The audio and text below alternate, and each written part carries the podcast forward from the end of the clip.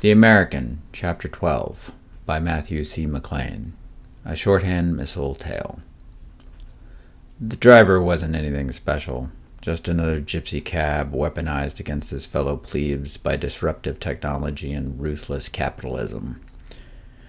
Without an institution to back him up, though, it was a lot easier to convince him to talk about the Corsican. He had him dropped off in Grenoble, a neighborhood in the west, near the river. Between catching some sleep and waiting for the driver to become available, it rolled past noon before I got there. On the outskirts of town, the neighborhood would have been quaint if it had been better maintained. The buildings reached high off narrow streets, the same color as Old Town's terracotta roofs, but dingy and worn with neglect. The streets, once cobblestone, now roughly paved over, were littered with trash. Graffiti adorned most of the steel shutters that protected the closed shops. What shops were open had proprietors that looked more like caged animals than business owners. One of them, an indomitable Sikh with a brightly colored turban, pointed me towards the address on the note.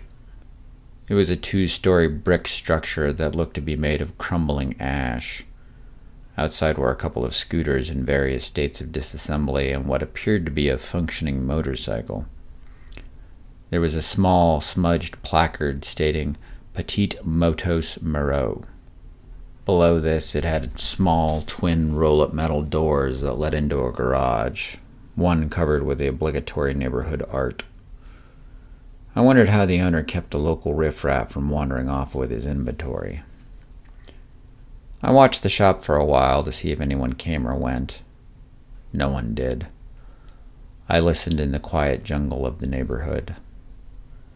The only sound was out of the garage, the tinny noise of someone working on metal with the occasional rattle.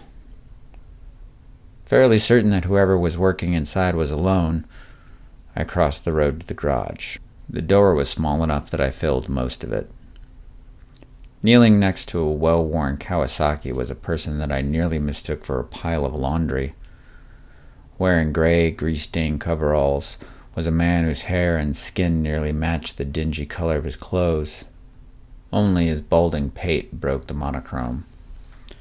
When my shadow fell on him, the sounds of tools stopped, a slight angling of his head indicating that he had noticed my presence. With a creaking of joints, he rotated towards me. His dark eyes examined me from top to bottom while he puffed on a hand rolled cigarette lodged into the corner of his mouth. With his broad nose and iron gray hair, I thought I could see a family resemblance to the Corsican, but I couldn't be sure. With no better introduction on hand, I said, Bonjour. He didn't appear like he'd be able to move out of his crouch quickly, but I remained in the doorway, blocking one exit. A quick glance showed there was at least one other one out the back.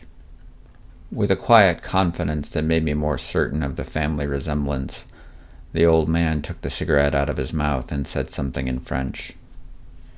I gestured around the small garage, asking, Are you the proprietor? He regarded me with narrowed eyes. Oui. Two nights ago, a young man was dropped off here. You know him? I stepped out of the doorway and closer to the mechanic. Despite me looming over him, the grizzled old man replied in a casual tone, What does that matter to you?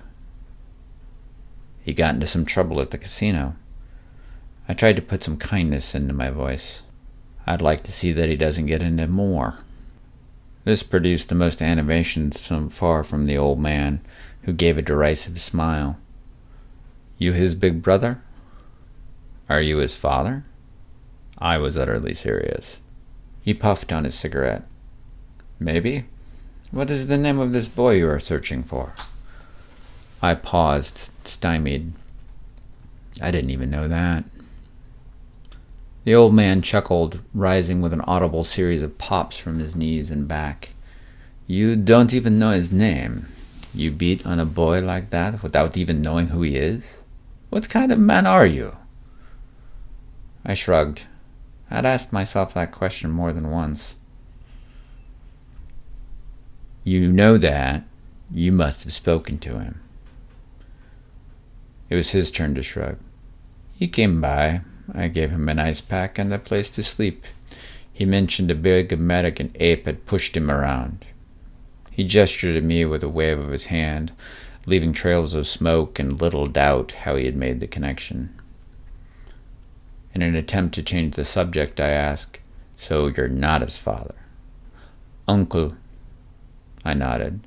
His last name Moreau as well? The old man nodded before he caught himself, so I pressed further with, So where is he now? With some combination of relief and spite, he said, I don't know. He had three friends come down to the cafe by Les Moulins to try and rough me up. I gave him a quick description of the three voyous. Any idea where I can find them? Several quick puffs of smoke announced some thinking. Why would I tell you that? I mixed lies and truth, saying, Your nephew is sticking his nose in some business involving Carlos Sartre. Do you really want that? The Corsican had been fooling around with Mitnick, but I didn't know if Moreau would recognize that name. I had a strong suspicion he'd know who Sartre was. Moreau sighed heavily, one that gave off vapors of regret rather than surprise. He busied his hands by examining a wrench, rubbing grease off it. There is a club not far by the river called the Factory. They hang out there sometimes. Since I had him talking, I followed with, He mentioned something about a girl. You know anything about that? This provoked a high, crowing laugh from the old man, mourning more than mirth, causing him to look up at the water spotted ceiling. Eyes raised to whatever powers he believed in, Moreau asked, Lonzo, what have you gotten yourself into? As sad as it might be, that sounded like a yes to me. I was going to push for more information, but a footfall behind me caught my attention. Two men came in through the open garage door, one so wide that he nearly had to turn sideways to enter. Both of them were dressed better than the neighborhood deserved, in black coats, one in a turtleneck, the other in a dark dress shirt with a flared collar that barely contained his bull neck. It took me a second to recognize Brick and Whip from the casino, but it was enough time for them to get inside. I decided it was best to pretend not to know them. I put on my most earnest American voice and said, Hey, fellas, we're almost done here. As if they were here to talk about scooter repairs. Whip straightened himself to his full height. Standing as tall as Sophie, he would have some serious reach. He was still bruised on one side of his face from the beating he had taken. Both his cheek and the chip on his shoulder suffered from resulting swelling. These facts had the increasing possibility of becoming important as Whip said in passable English, We're not here to speak with him. Brick blocked the garage door, and I thought about the exit out the back. Moreau tightened his grip on the wrench he was holding.